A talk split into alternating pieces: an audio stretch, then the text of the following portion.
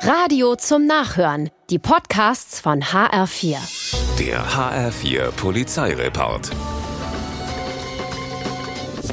Weil er eine Auskunft will, kommt in Frankfurt ein 59-Jähriger zum Polizeirevier. Naja, fast. Er irrt sich in der Tür und klingelt gegenüber bei der Staatsanwaltschaft. Und da ist Samstagnachmittag natürlich keiner mehr da.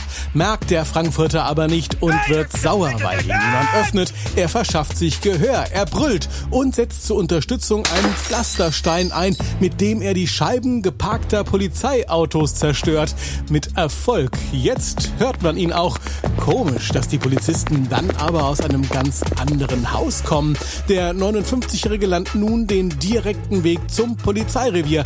Zu spät. Er wird angezeigt und dann wird auch der Grund für die Verwechslung klar. Der Mann hat mehr als zwei Promille im Blut. Dumm gelaufen.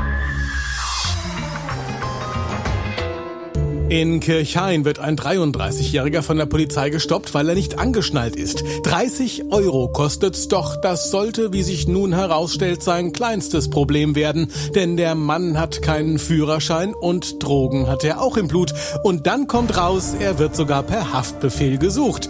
Volltreffer. Getreu dem Motto, kleine Ursache, große Wirkung.